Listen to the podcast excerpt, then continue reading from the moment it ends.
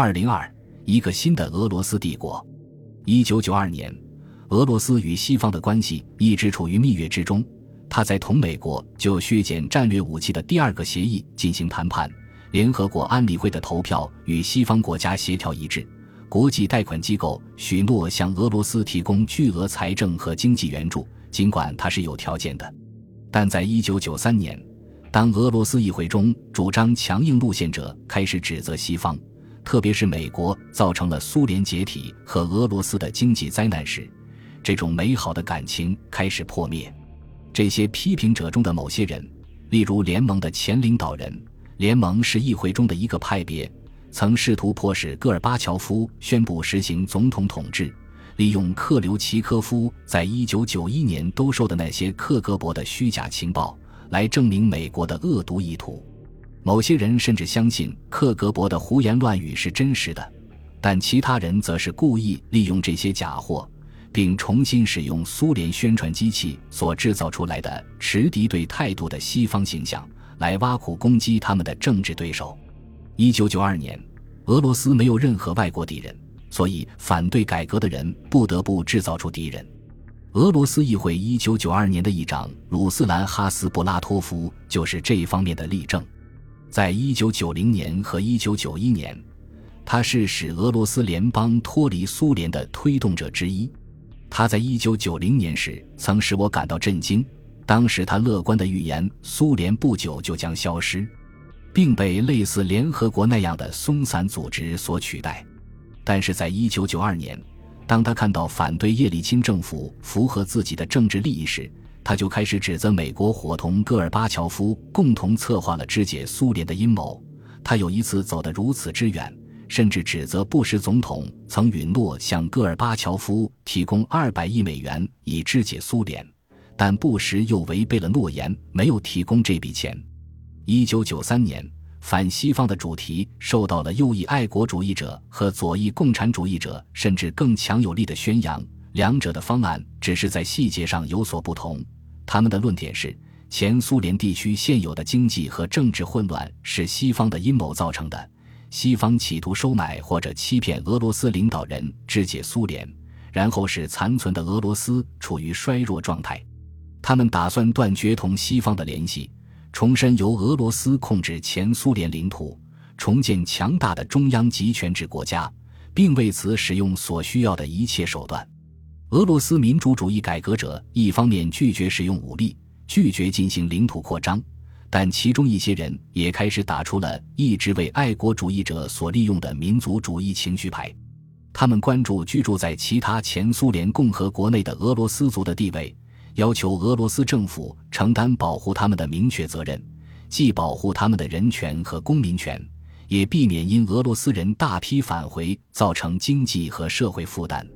他们特别关注俄罗斯人在拉脱维亚、爱沙尼亚和哈萨克斯坦的地位，因为多数人承认乌克兰和摩尔多瓦并没有不公正地对待居住在那里的俄罗斯族人，尽管那两国也宣布了最终权利。由于超级爱国主义者的煽动以及来自自己营垒的意见，叶利钦开始对相邻的前苏联共和国施加政治压力。这种做法常常就像是帝国主义的所作所为。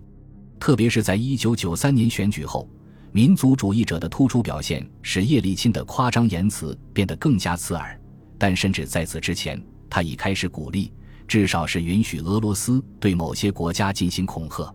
在就俄罗斯军队从拉脱维亚和爱沙尼亚撤出问题举行谈判期间，叶利钦一再将撤军问题与居住在那两国的俄罗斯族人的地位问题相联系。他要求乌克兰和哈萨克斯坦允许其公民享有本国和俄罗斯的双重国籍，如果他们本人希望这样的话。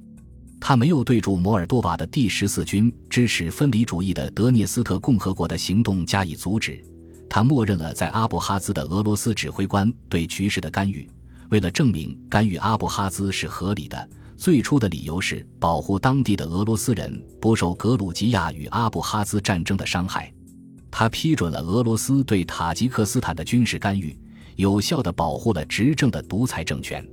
实际上，无论是俄罗斯国防部还是俄罗斯外交部，都表现出相同的思想：赞成在前苏联领土范围内保持俄罗斯的霸权。在一九九四年秋天联合国大会的发言中，叶利钦看来支持宣布俄罗斯有权在独联体国家进行单方面干预。他当时说，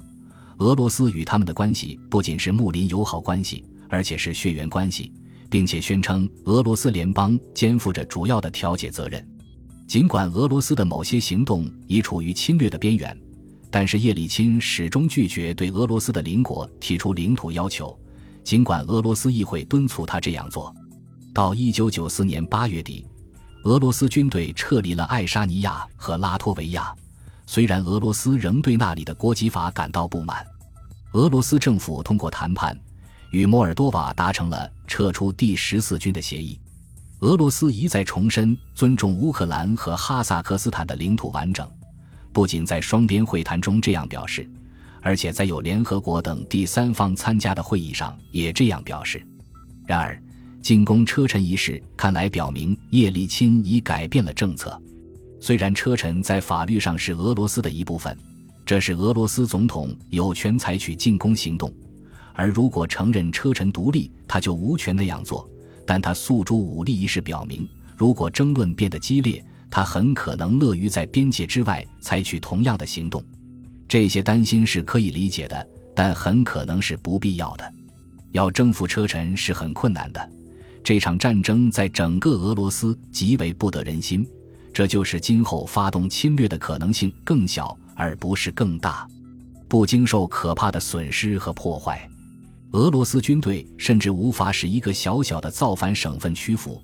他怎能被用来有效地对付一个决心抵抗的独立国家呢？事实上，他在这样做时不可能不威胁到俄罗斯自身的领土完整。一九九五年，俄罗斯的未来仍然是不确定的，在俄罗斯的政治机构、经济和整个社会中存在着相互矛盾的倾向，难以有把握地预测它的短期发展。可能的事态发展是，或者当局采取进一步的镇压行动。那将破坏来之不易的自由，或者社会将经历另一次改革的阵痛。由于当局正尽力解决随着俄罗斯帝国、共产党权力和共产主义意识形态的终结而产生的错位和混乱，或许以上两者仍旧是兼而有之。然而，有两件事情看来就像是人类的本性一样确定无疑：一，苏联制度不可能重建。从前允许这一制度存在的环境已经消失了，甚至在其鼎盛时期，它也竞争不过自由经济。试图走回头路，这是完全可能发生的，必将失败。最终，它将变为前进的压力。二，俄罗斯帝国不可能重建，即使俄罗斯人民在感情上依然留恋那个难以理解的过去，并受到蛊惑人心的政客的周期性的欺骗。只有健康的俄罗斯经济才能有足够的财力支撑帝国，但如果俄罗斯又开始走上帝国主义道路，它的经济创伤就不能治愈。我完全可以想象出对于第二种主张的反对意见，因为我从很多我尊重其判断的朋友那里听到过这种意见。他们通常这样说：“你一定是又瞎又聋。”难道你没有听到很多俄罗斯政治领导人和？甚至更为不祥的军事领导人所说的话吗？他们不仅想要恢复俄罗斯帝国，而且正在为此而策划，并且愿意使用任何所需要的手段。他们不必侵略其他国家。俄罗斯的沙文主义者已经开始全面干预前苏联地区的事务，在塔吉克斯坦驻扎军队，鼓励格鲁吉亚和摩尔多瓦的起义，使亚美尼亚和阿塞拜疆人继续交战。要求波罗的海沿岸国家做出他们不可能接受的让步，他们谋求在前苏联共和国充当唯一的执法者，甚至厚颜无耻地要求其他共和国为此付钱。事实上，他们当时所想的是在国外获得免费的军事基地。他们的经济政策同样是帝国式的，即要求独占从殖民地征收的贡品。俄罗斯反对阿塞拜疆与外国石油公司签订的协议。尽管俄罗斯的公司也参与了这项交易，他把里海看作俄罗斯的内湖，而不是由若干主权国家所环绕的水体。所有这一切都表明，俄罗斯始终想重建帝国。这些事情大部分是真实的，但结论并不正确，因为他忽略了某些基本事实。其中之一是，俄罗斯已经支撑不起一个帝国了，无论这个帝国是怎样建立的。如果二十世纪教会我们什么事情，那就是使我们明白，帝国是一个昂贵的负担。当英国和法国抛弃了他们帝国的属国时，他们的经济得到了改善。虽然俄罗斯的顽固分子仍在唱着重建帝国的高调，但他们已经不再拥有达到这个目的财力了。正如白俄罗斯政治领导人所了解到的那样，俄罗斯已经没有能力负担另一个属国，即使这个国家自愿成为他的属国。此外，俄罗斯七五七邻国的大多数举动都没有达到预想的效果。这些行动使独联体成为一个国家实体变得更加困难，并使对所有各方都有利的经济合作和经济一体化的速度放慢。即使俄罗斯的某些邻国被迫同意俄罗斯有权在其国内保留军事基地，享有其他特殊优惠，但他们很可能也不允许俄罗斯直接控制其内政和外交。兹比格纽布热金斯基和其他人指出，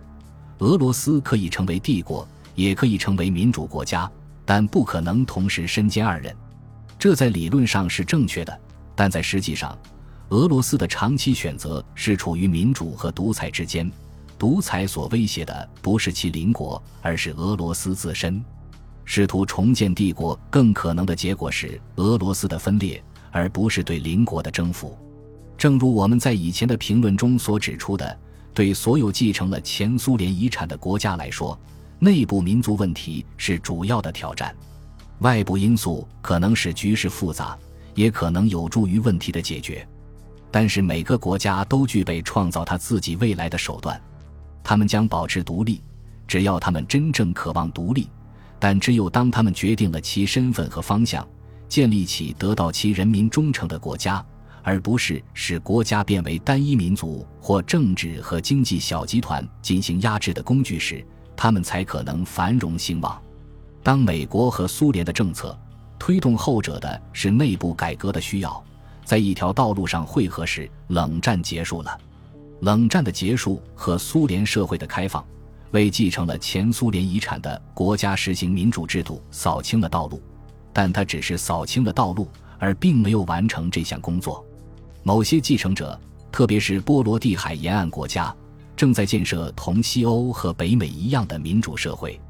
其他国家，例如中亚的几个国家。倒退并且蜕变为僵硬的专制政权，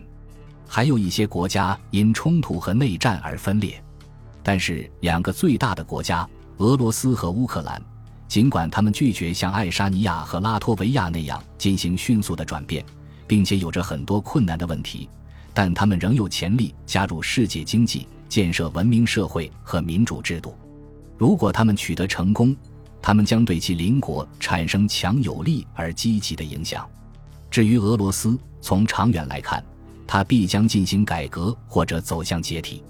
真正的改革将需要时间，估计很可能需要好几代人的时间，而不是几年甚至几十年。改革无疑会遇到挫折，但是俄罗斯像其他每个国家一样，能够仅仅作为这个广阔世界的一部分而实现它的潜力。与他所不能控制的世界隔离，很可能是俄罗斯历史的重要遗产。但是，俄罗斯的历史遗产中并不是只有这些。如果俄罗斯想建立一个健康的社会，就绝不能允许继续保持隔离和孤立状态。那个开始了这一切的人，现在的情况如何？从一九九一年十二月起，米哈伊尔·戈尔巴乔夫就担任设在莫斯科的社会与政治研究基金会的主席。他通常称作戈尔巴乔夫基金会，他是叶利钦强迫戈尔巴乔夫辞职时所提供的特别补偿。但即使是苏联的消失和戈尔巴乔夫的辞职，也没有停止两个人之间的竞争。戈尔巴乔夫偶尔公开提出批评，叶利钦的反应是在几个月内剥夺了基金会的大部分财产，撤销了前总统的汽车和保安人员。然而。戈尔巴乔夫坚持就社会问题发表他的见解，不过他在一九九二年断然拒绝了法院要求他为一个案件出庭作证的传票。在该案件中，叶利钦对共产党的禁令受到了挑战。有时候，他甚至暗示他可能参加预定于1996年举行的俄罗斯联邦总统的竞选。然而，他的朋友们希望他不要参加竞选，因为他似乎根本没有机会。1991年时，多数公众对他抱有敌意，现在则认为他无足轻重。看来几乎没有什么人认为他可能在政治上卷土重来。莫斯科的《独立报》每月对政治观察家进行一次民意测验，评出一百名在俄罗斯最有影响的政治家。一九九四年，戈尔巴乔夫并列第八十六名。一九九五年，他根本没有进入排名。戈尔巴乔夫的大多数朋友发现，他们比戈尔巴乔夫更容易适应一个骚动的新社会。在戈尔巴乔夫告别演说的震动下，年轻的外交官戴维切科瓦伊泽曾仔细考虑自己的前途。现在他在纽约联合国秘书处处理维和问题，他的这一职位属于格鲁吉亚在联合国的配额。本集播放完毕，感谢您的收听，喜欢请订阅加关注，主页有更多精彩内容。